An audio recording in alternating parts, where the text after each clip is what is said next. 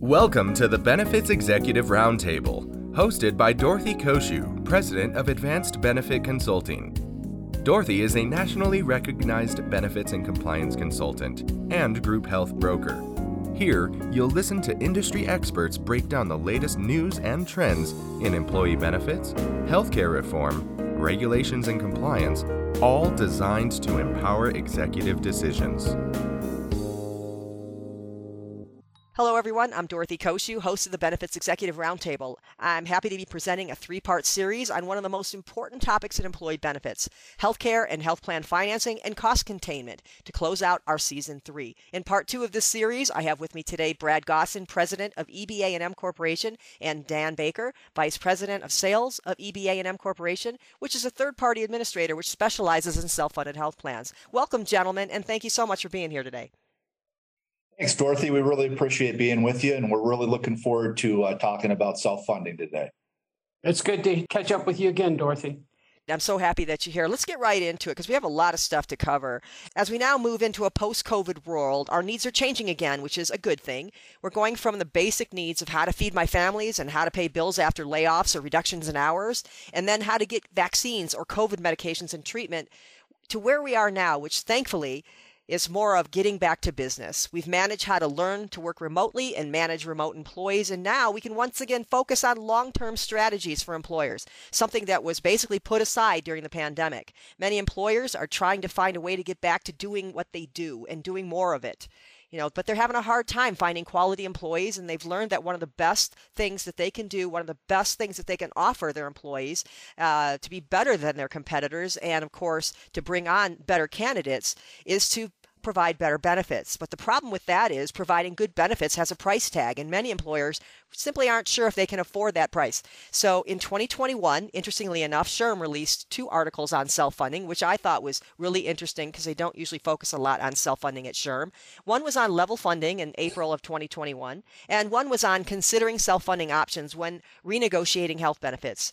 I think those actions of SHRM kind of put a focus on what is happening right now. Employers need better benefits to attract employees, but they have to find a way to pay for those. So there's a sort of resurgence on something that you and I have known all along as strong supporters of self funding. That is, if you want to control your healthcare spend, you have to look at some sort of alternate funding if you're large enough to do so.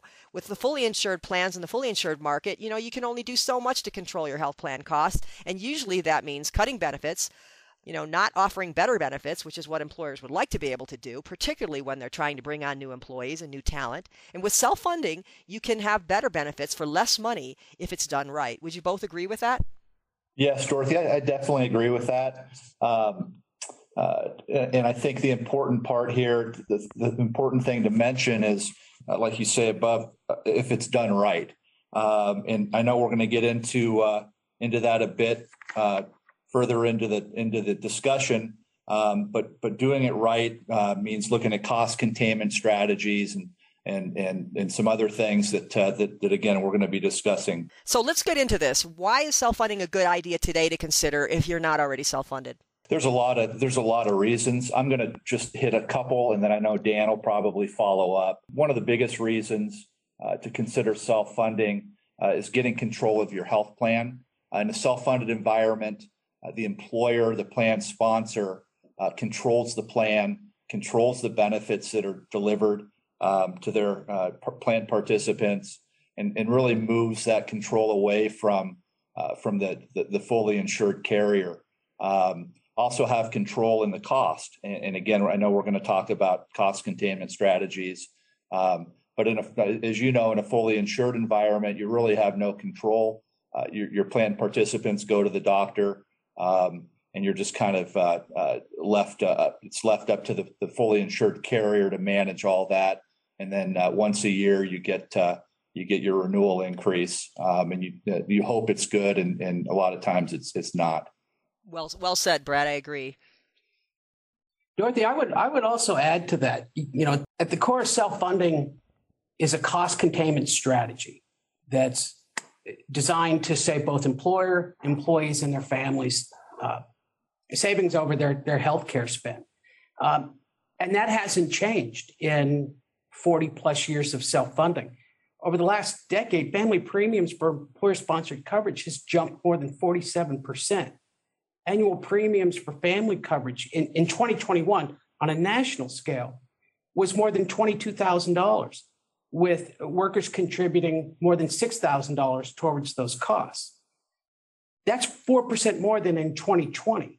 And that rate outpaces both wage growth, 31%, and inflation at 23% over the same period of time. We see it as one of the biggest reasons for continued growth in self funding. Since 1999, the percentages of employees covered by self funded plans has increased from 44% in actually 1999 to over 67% in 2020, before decreasing slightly to 64% in 2021. So, so the, the, the, cost savings benefit to the employer is clear. But, but let's remember by converting from a fully insured plan to a self funded plan, employers are immediately reducing their health care and their benefit costs by simple actions of self funding, like reduced insurance overhead costs. Carriers assess a risk charge for insured policies of approximately 2% annually. That's removed in self insurance reduce state premium taxes. Self insured programs, unlike insured policies, are not subject to state premium taxes. That's another 2 to 3% of premium dollar value. Avoidance of state mandated benefits. Self insured plans are exempt from state insurance laws, subject only to ERISA. Being able to choose benefits in an a la carte fashion and simply paying for what you and your employees are going to use. That's a big cost driver and cost savings for self funding. Obviously, flexibility in plan designs, which we're going to get into, and being able to customize stop loss contracts. I think that's pretty important too in, in uh, being able to control and reduce healthcare costs. Those are pretty important reasons for an employer to consider self funding.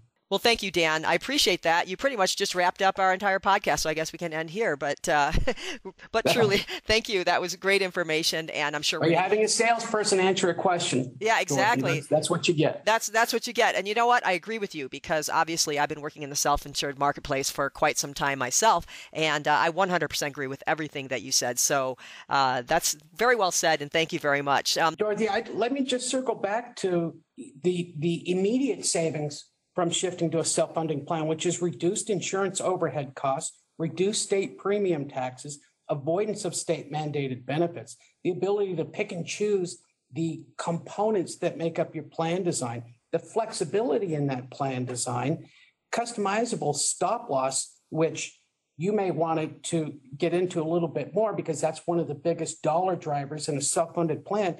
And then ultimately, additional cash flow if the reserves are put into an interest bearing account.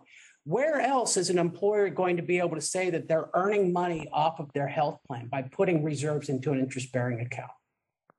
Thank you for that. Well, let's talk about the flexibility in plan design when self funded. You, you guys touched on a little bit. How much flexibility does an employer have in designing a health plan? A lot of flexibility, Dorothy, as you know, and it's one of the uh, one of the real benefits of self funding employers are, are able to take control of their plan, um, design it to meet the needs of their employee population.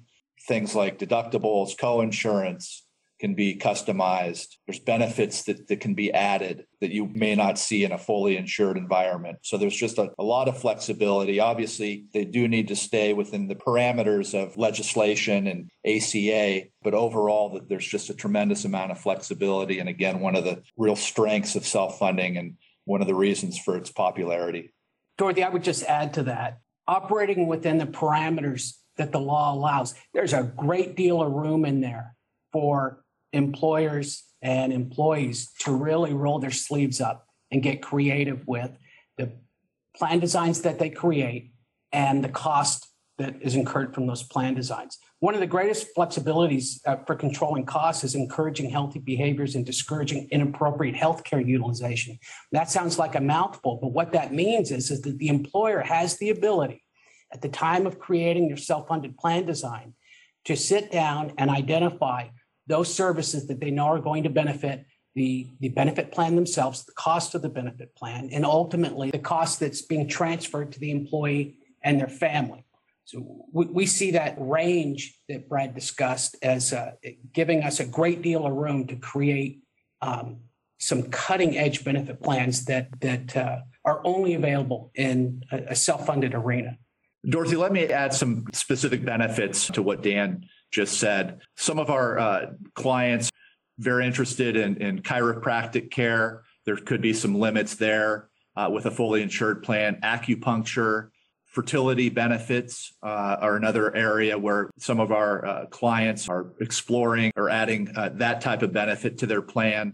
Um, usually, th- those types of things, acupuncture, uh, fertility treatment, etc., are either excluded or fairly limited in fully insured plans. So, so definitely, th- those are a couple examples of self-funded employers being able to enhance their plan uh, to better meet the needs of their employee population. And I think that's a great a great point, uh, Brad. Uh, as you know, I've designed a lot of self-funded plans in my time. Um, I sat in the position of a third-party administration operation for 12 years, in fact.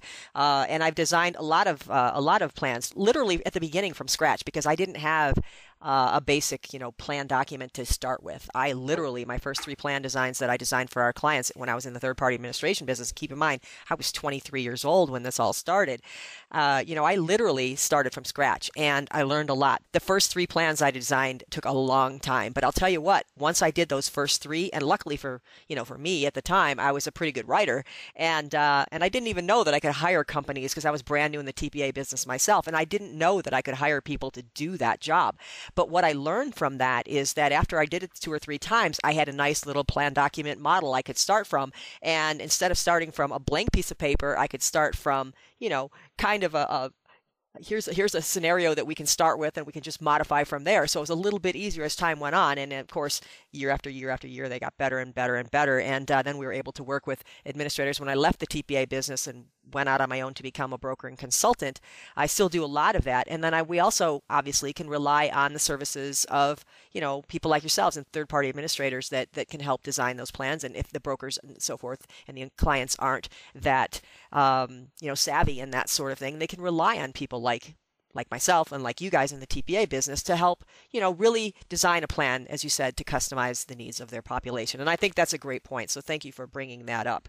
So I know we talked about this a little bit already, but I want to come back to it in case there's more points that you guys want to make on this. Why is self funding more cost effective over a fully insured plan in general? Well, in addition to what we, we've just talked about, um, with traditional insurance, Premiums increase as insurance carriers need to cover costs like staffing and administration. By self funding, businesses protect themselves from increased premiums and pay only what's actually necessary. So let's talk about ERISA preemption again. I know you mentioned it in the beginning, and talk about why that's important. What does this mean for an employer, particularly one that operates in more than one state? Companies that operate in more than one state can really benefit from a self funded plan uh, because they're not subject to each individual state benefit mandate and regulations. And many of our clients are multi state operations. In an ERISA plan, they're able to provide a benefit package to their employees um, that isn't dictated by each individual state. And it's one comprehensive, cohesive plan across the country. And that's one of the real benefits of these ERISA self funded plans for companies that have multi-state locations. And, and, I would guess that that would also mean less administrative uh, time as well spent by the employer, since it's only one plan instead of many different plans operating simultaneously in, in various states. Absolutely, yes. Uh, managing one plan versus, say, if you're in, in 12 different states and, and you have t- 12 different uh, benefit plans to manage or, or uh, uh benefit schedules to manage, it's, it's definitely much, much easier and more efficient uh, to just have one uh, one cohesive plan for for all your your plan members. Employers can choose to use a carrier or an ASO provider, as they're called, to administer their health plan if they're self funded, or they can use an independent third party administrator. Obviously, EBAM is an independent TPA. Why is the use of a TPA, in your opinion, a better decision for the plan sponsor? There's a number of reasons we believe that the TPA model is, is, is the best model uh, for the plan sponsor. Uh, probably the biggest reason, in my opinion, is our ability to to to separate out the different components of a self-funded plan and and help the plan sponsor or employer select uh, the, the different components that best meets their needs. And those components are uh, the third party administration, the pharmacy benefit manager, the stop loss carrier, and the provider and the provider network. Um, so being able to split those out um, and, and find best in class uh, vendor partners that meet the needs of, of each uh, employer uh, is, a, is a huge advantage. Uh, the other advantage, uh, one of the other advantages, it comes uh, in the in the area of stop loss coverage. Um, third party administrators are able to to unbundle the stop loss um, from the plan and effectively uh, shop stop loss at renewal to find the best rate, the best uh, coverage for the employer. In the bundled approach, typically the, the stop loss is bundled in with the administration and the pharmacy and the network, um, and you don't have that flexibility at renewal uh, to look at stop loss options, um, which which uh, having that option at renewal uh, on the stop loss side is a, is a huge huge advantage. Yeah, I think those are all good points. And I would add to that myself because, again, I used to run a third party administrator and because I've been specializing in self funded health plans my entire career. Uh, is one of the things that I've come across is that sometimes there can be a conflict of interest when the uh, insurance carrier, the ASO provider, is actually processing the claims because do they pay a large claim or not? If it's their money that they're talking about, they may be more inclined to say, no, we're going to not pay that claim. So sometimes that has to be taken into consideration as well. And I think that, as again, as a third party administrator, people would say, oh, it's just easier to go to an ASO provider. You know, it's just all one stop shop. But you know what? When you're self funding, because as you mentioned, you can do that picking and choosing of vendors, you know, you can continue your plan year after year after year uh, and just change out the components that aren't working well or that need improved upon. So I think those were great points. And I'm sure, Dan, you probably have lots to add to that as well. But I wanted to comment because, again, with my experience as well, I wanted to, you know, support what uh, Brad was saying from another perspective as well. Yeah, I agree with all that, but I think it's in the name third party. We're we're we're objective. We are we are not biased towards the the benefit offerings that that we administer.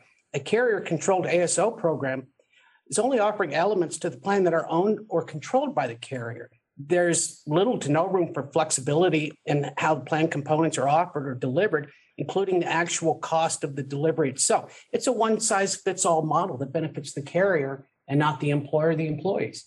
Yes, and I couldn't agree with you more on that again. And I will admit, I admit, I admit this to everyone every time I, you know, speak in a, in a room uh, doing a seminar, or you know, if I'm a speaker at a convention, uh, or if I'm writing an article or whatever. I always say, look, I am coming from a perspective that you know, some people could say that I'm biased because I ran a third-party administrator for so long, but the reality is, it is the reality, and and and that's what people need to understand. When you're a third-party administrator, right. you you are, as you said, a third party, and you work basically for the health plan sponsor. You don't, you know, you're you're not working for the insurance company. You work for them. And well and, and, I think that's an, an important piece that some people may not understand. And I think that's really an important thing to consider when you're deciding whether or not to use an ASO or a third party administrator. So if you don't mind my my chipping in there on what you guys were talking about. No, we, we agree with it. yeah.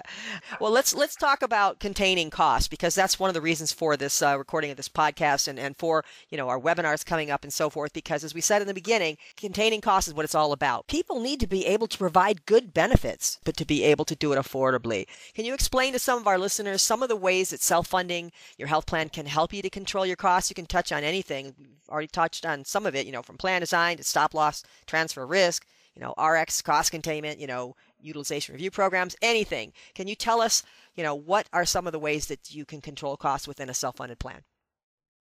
Well, yeah, Dorothy, you, you kind of touched on on some of the the big the big components there, the plan design and the stop loss. Um, those are very important. The uh, you know uh, a lot of options in, in terms of RX uh, prescription management with the different uh, pharmacy benefit managers. Um, you know, the network provider network is very important. Those the, the discounts that they negotiate with the hospitals and physicians. Um, you know, that's that's definitely um, a, a, big piece of cost containment um, is discount claim dollars. And then wellness. In recent years, wellness has become very popular. Remember, in self funding, the employer, the self funded employer, um, benefits directly from the savings, whereas in the fully insured side, uh, the carrier really is the one that benefits from the savings um, in terms of uh, you know a, a lower uh, loss ratio. but uh, but uh, again, wellness is is an area that's gotten a lot of attention lately. Um, so so employers are doing creative things to to keep their employee population healthy um, and to uh, to encourage healthy lifestyles. I think that is also supported by our model, which eliminates premium and price secrecy that, that the carriers typically support. With fully insured carrier models, you don't know the true cost of the various components that make up your benefit plan. With third party administrators in a self funded environment, you have literally this a la carte menu that you can choose from to create your total benefit plan. Now, if that means front loading it with wellness benefits and biometric services designed to ascertain the health of your uh, employee population before you apply those benefits so that you can ensure you're applying the right benefits based on the health of your company, you're able to do that. The ability to offer those programs is, is rooted in, in great data that third party administrators provide the ability to, to provide data analytics back to an employer and their consultant um, really reinforces uh, our ability to ensure that what we're offering employers, employees, and their family members is rooted in, in sound underwriting practices and, and sound pricing Thank you very much, both of you. Let's talk about plan setup choices for employers. Can they use their own bank? That's one of the first questions I get asked all the time by employers. Absolutely, they can, and and we encourage uh, our our clients to to use their own bank uh, in a self funded environment. Uh, the employer holds on to their claims dollars. Um, the third party administrator processes the claims and then uh, has typically has access uh, check writing authority on a, a zero balance account um, that they draw the claims funds uh, from. Um, so that the employer has total control over their claim dollars and they hold those dollars, which is a huge advantage uh, uh, in self funding.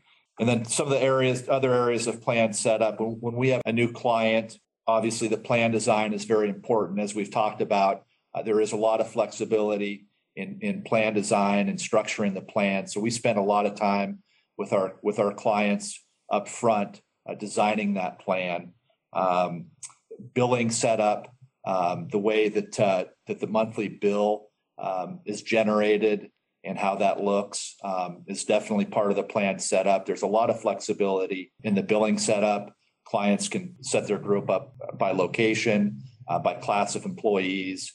Uh, so there's a lot of lot of areas, a lot of flexibility in, in uh, the billing setup. Okay, thanks, Brad. Very well said. Uh, can they choose their own vendors? I know we talked about this a little bit, but uh, give us some examples of some of the vendors that they can choose and the types of vendors. Yes, they, they, they could absolutely choose their own vendors in a, um, in a third party administrator setting. Um, uh, stop loss, um, as we've mentioned, um, there's, there's, a, there's many different stop loss carriers and stop loss carrier options out there um, that the, uh, that the employer can choose from. Um, obviously administration, there's many uh, third party administrators out there, large TPAs, smaller TPAs with, with different strengths and weaknesses um, pharmacy benefit managers, many different options there. Um, the PPO network, as I mentioned earlier, uh, the importance of the PPO network in terms of the discounts that they negotiate. Uh, coverage is obviously also very important there, um, but uh, a, a, lot of flexibility um, in, in vendors. And again, one of the real strengths of, of working uh, with a third party administrator. And an advantage for working with that third party administrator. Again, going back to the fully insured market, the carrier's offering is a one size fits all offering. And that's really important today because there's more benefits being offered across the board, whether it's fully insured or self insured. However, if you buy a carrier's plan based on premium instead of product, you may be stuck with some partnered services that you don't necessarily like, maybe telemedicine, maybe that, that network that you're using. Uh, you may have had an experience with it in the past that didn't sit well with, with you as the employer or, or with the employee. That third party administrator like EBAM has the ability to offer what we believe to be best in class services. So, in conjunction with an employer's consultant, we're going to work with that employer and consult on all areas that make up their benefit plan, whether it be a PPO network, uh, a strong pharmacy benefit component, telemedicine, uh, the stop loss uh, partnerships that take place. We've spent decades perfecting this best in class model. And, and we think what we bring to this market on behalf of our employers and employees and family members is the best that the marketplace has to offer. And, and our results on behalf of employers and employees proves that model for us. Thank you, Dan. Uh, obviously, the way to control health plan costs is to find a way to control the actual healthcare spend. If you can't control the charges of the provider, then you really truly can't control the health plan cost. We can do a lot of this in self funding by offering options like the PPO, as you guys have already talked about, or an EPO, which is an exclusive provider organization using that PPO network, or something called reference based pricing. Let's talk about PPOs first. Is there a difference in general in cost depending on the PPO network that you choose? You know, if you decide you want to use a PPO or an EPO, is it a wide variance by network? Can you kind of explain the differences there? You bet, Dorothy. Um, in looking at uh, the different PPO network options, the, one of the first things that you're going to want to look at is is the fee uh, that's charged. Um, the, the, PPO networks charge a typically charge a per employee per month fee, um, and that's just a fixed fee um, that's that's billed monthly. Um, so that varies by network. Um, and also, uh, the other component of the PPO networks typically is the utilization review and large claim management. Uh, most of the national networks that uh, that are leasing their their network access to third party administrators require that uh, the bundling of the of the utilization review and large claim management. So that's typically included in the um, in the per employee per month fee. Uh, the second component of the of the PPO network is the discounts, um, and that uh, that also varies just like their per employee per month fee varies, the discounts that they negotiate with the, with the provider market uh, that varies as well. It's typically based on volume um, is how they negotiate those those discounts. But uh, but again, the, the discounts um, are very very important in a self funded plan and uh, definitely need to be looked at closely. Those PPO arrangements will also vary by type of network an employer wants access to, whether it's a, a full PPO network that includes all medical professionals, hospitals, outpatient facilities, urgent care, emergency room, etc. Um, those vary uh, across the country. You you have parts of the country that have extensive PPO networks that essentially offer all providers in, in a geographic area, and some in more rural areas that uh, have very, very thin networks available to employers. Added to that is, is an offshoot of a PPO, which is an EPO network or exclusive provider organization, which is essentially a subset of a PPO, uh, a much smaller network in terms of access to providers, but with deeper discounts provided by the providers. So those two offerings have been traditionally offered to self-funded employers, but but now we're seeing hybrids of both those as well. As you alluded to, reference-based pricing is one of the newest forms of of provider offerings that uh, EBAM is now administering. Yeah, and I'm glad you brought that up as I mentioned it before as well. I think it's one of those important things that we need to talk about today. Some self funded employers have moved to what you call reference based pricing, as we talked about, which uses a percentage over a known or referenced rate, uh, predominantly Medicare rates. Why is this method of health plan financing so cost effective? Dorothy, the reason it's so cost effective or can be so cost effective is because the employer plan sponsor sets the sets what that percentage over Medicare is. So um, again, the, the, the plan dictates what's going to be paid to the provider, um, and they can that can range from uh, anywhere from 130 percent of Medicare up to 200 percent of Medicare is what we see uh, in some cases. So so again, it's it's just it's it depends on on on what the uh, plan sponsor wants to set that that percentage at, but um, but anything uh, in that range um, as a percent of Medicare is typically typically going to be very competitive. cost yeah, wise. Yeah, and based on experience, which I know you guys have a lot of, uh, and uh, I do as well, um, when you're comparing Medicare rates to what the PPO network rates are, from what I've seen, and you guys can agree with this or disagree, is that you know when you're talking about a PPO network, even the best PPO networks, they're not anywhere near 130 to 200 percent of Medicare in their rates that they pay those providers, uh, especially on the hospital side. Perhaps on the doctor side, they're pretty close, um, but on the facility side, when you're talking about hospitals, you know, I've seen hospital, and you guys can, I'm sure, speak to this a lot more than I can, but I've seen, you know, when we compare it to what we we're, we're now paying, let's say in a reference-based pricing plan, uh, where you know you're paying 200% or 175% or 160% of Medicare on a facility in a reference-based pricing plan, uh, that same hospital providing the exact same service, you know, under a PPO plan might be paying you know, not 130 or 150% or 200%, 300%, 600%, 900%, 1200% in some cases in the smaller regional uh, networks and so forth. Uh, has that been your experience as well?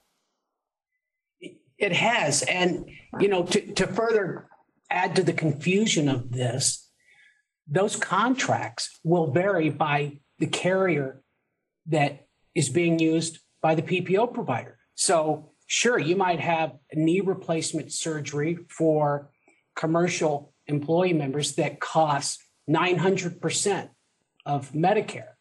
Being able to, to, to pay those claims based off of a fee schedule like Medicare um, allows the plan sponsor, which in what we're talking about is the employer, to save money on the total cost of their healthcare spend. At the end of the day, the plan sponsor is having to pay these claims. They're, we're finding with our clients in our marketplace, they're more adept at paying claims that are they're being repriced and adjudicated at, uh, based on a small percentage of Medicare, much more than they are willing to accept uh, service uh, fees for the same services at six to nine hundred percent of Medicare. This is also compounded now by by the fact that hospitals now have to start uh, publicizing their charges.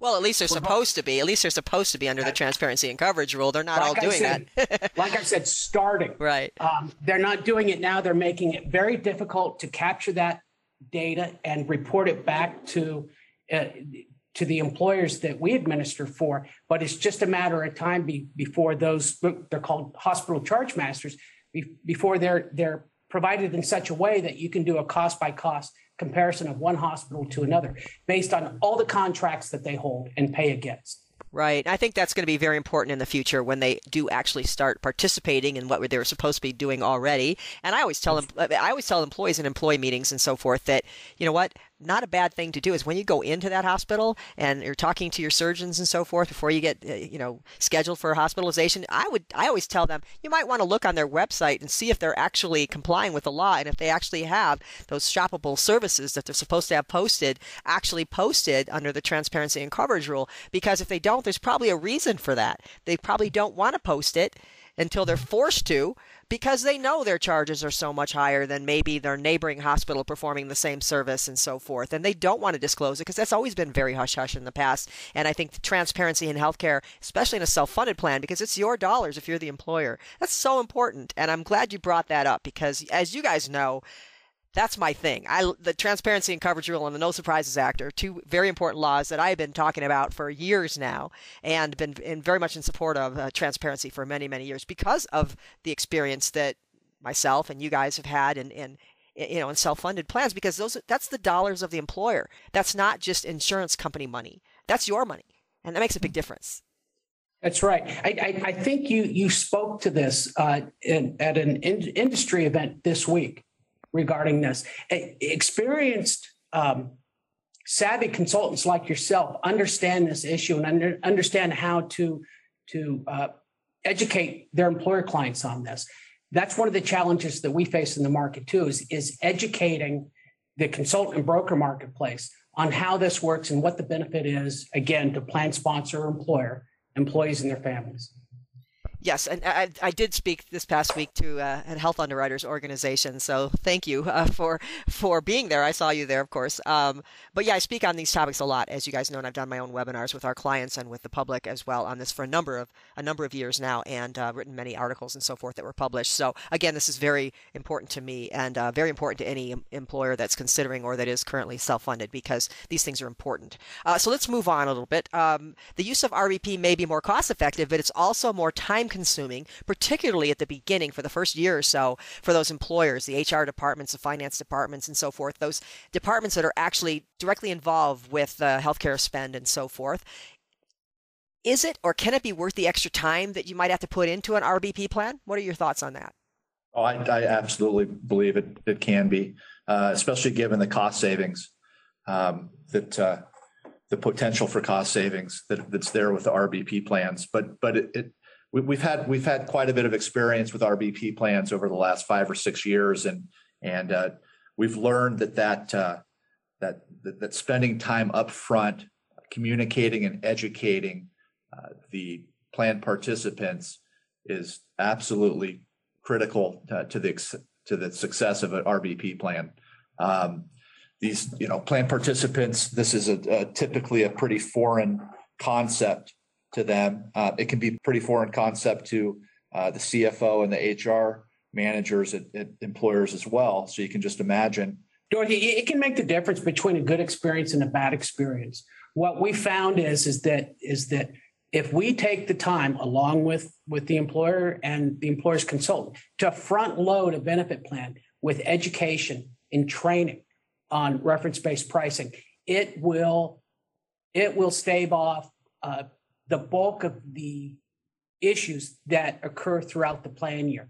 And you know, with the reference-based pricing plan, you've it's got to be set up in such a way that employer, employees, family members all understand what their roles and responsibilities are in uh, how that health plan is used.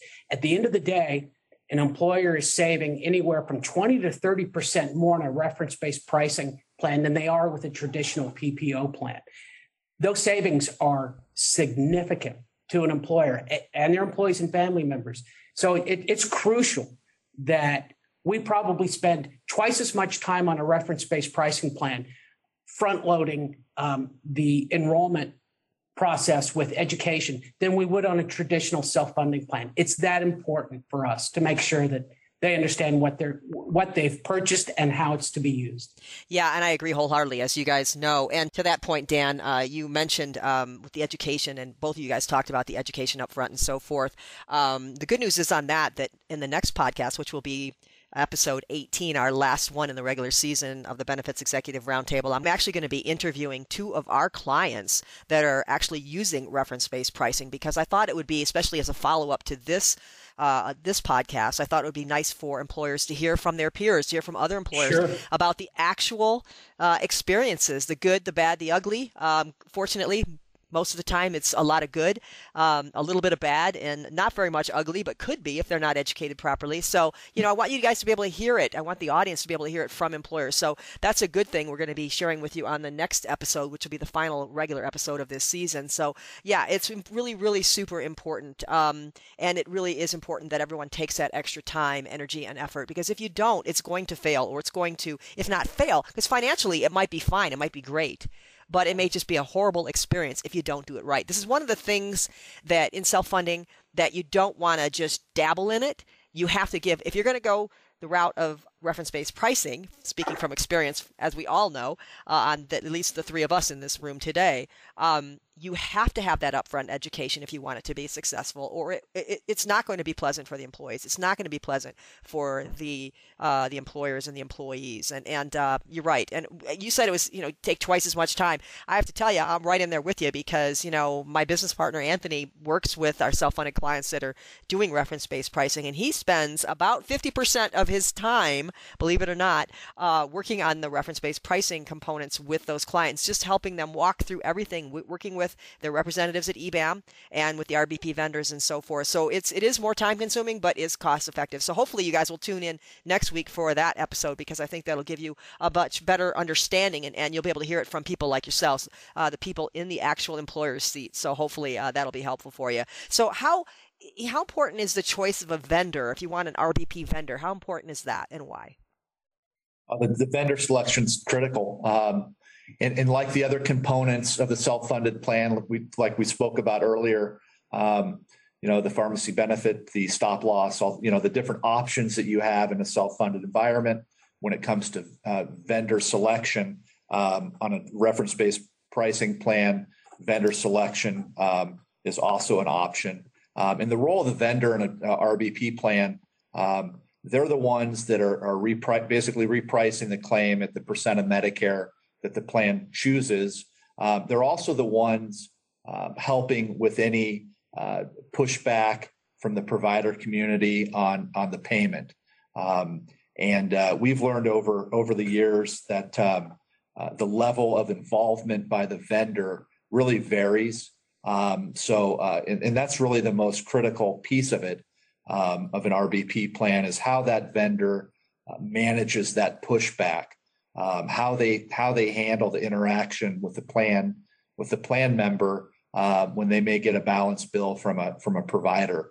Um, so again, the the vendor selection uh, is critical, and there, there's a number of real quality vendors in this RBP space, um, and it's just it's just a matter of of of conducting um, you know interviews and doing due diligence to find the the, the vendor that uh, that's the best best fit for the plan. And of course, it's also important if you're dealing with uh, people that are specializing this that they have some experience and know the differences between these vendors because, as you said, they can be very very different. And I'm sure Dan that you probably have some some uh, things that you'd like to share with this as well. I was just going to say it's the that that right vendor or partner selection is the difference between a good first ex- uh, good first year experience and a bad first year experience. Six years or so ago, when we got into this, we had a couple of vendors that we worked with in this space, and and that relationship was very transactional. We we approached it very similar to how we work with PPO vendors. What we found out the hard way was that you need much more than a vendor in this space. You, you need a partner. And what I mean by that is, as a TPA, we have to have an intimate understanding of how our partnered vendors in this space work. Um, our teams that administer claims have to have an intimate understanding of their teams, how their teams process customer service inquiries, our teams at EBAM need to have a, an intimate understanding of how our partner vendors teams work. It's a collaboration. Without the collaboration, it's not successful. It results in a bad first year experience. While there may have been some money saved above and beyond a traditional PPO network, the noise coming from the employees and their family members is so loud that an employer may have to walk away from those deeper savings. The reality is, is that a good reference-based pricing program offered through a strong TPA like EBAM and our current partners will spend all that time up front educating employers uh, and employees and their family members. I'm talking human resource departments, uh, accounting departments, um, customer service departments. Everybody's on the same page um, with how the program work, works and what the results are expected from it. Um, without that, you're going to have a bad experience. I can guarantee it. Yeah, and I totally agree with you. As, as you know, we've uh, done a lot of these together, and and uh, it's it's a great experience um, if you do it right. and you have all that education. Uh, savings wise, it can be fabulous. But again, you have to put the time in up front and you have to put the education in. So, anyway, we're about out of time today. So, thank you so much for joining me today and talking about this important you know, topic of healthcare and health plan financing and cost containment. If anyone out there that's listening has questions or would like to reach out to EBAM, how would they do that? Oh, thanks, Dorothy. Contact us at ebam.com or 1 800 249 8440. Well, thank you for that. And to provide more information on this topic, EBAM is going to be joining me for our upcoming webinars in May and June on healthcare and health plan financing and cost containment. Part one is going to be on May 4th, where we will provide an overview of plan funding and cost containment, and on June 8th, where we're going to dig into the details of designing a self funded plan, putting in the proper types of cost containment, as well as have a panel of employers that are currently using reference based pricing, as I mentioned earlier, that will also include stop loss carriers, and RBP vendor, and also we're going to have a pharmacy benefit manager, consultant, and vendor talk about how to save money in prescription drug costs because that's a huge expense within a health benefits plan. So, for more information about these two informative webinars, please visit our website at advancedbenefitconsulting.com. We have basic information available now on that, but we're going to be posting more detailed information in the coming weeks. So, thank you both for you know participating in those two webinars. I'm thanking you in advance uh, for helping us uh, with that coming up in May and June. You bet, Dorothy, and thank you so much for for including us in this outstanding podcast series that you're doing here. We always uh, really, uh, really enjoy talking self funding with you. So thank you very much. Thanks, Dorothy. Thanks, you guys. And for everyone out there listening, please stay safe, stay healthy, and join us for the next episode, which is part three of this series, coming up next week, which will be a special podcast, as we mentioned, featuring two self funded employers who are using reference based pricing.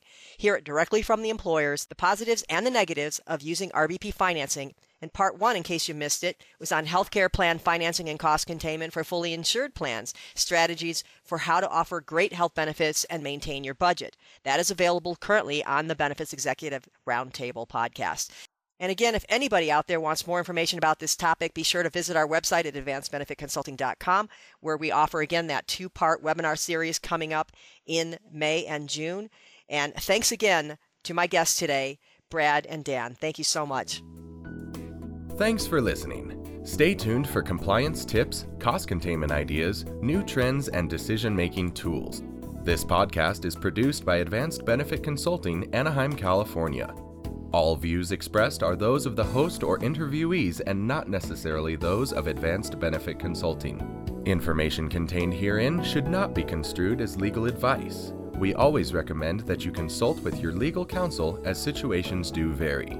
Ms. Cociu can be reached at 714 693 9754 Extension 3, toll free at 866 658 3835, or visit our website at advancedbenefitconsulting.com.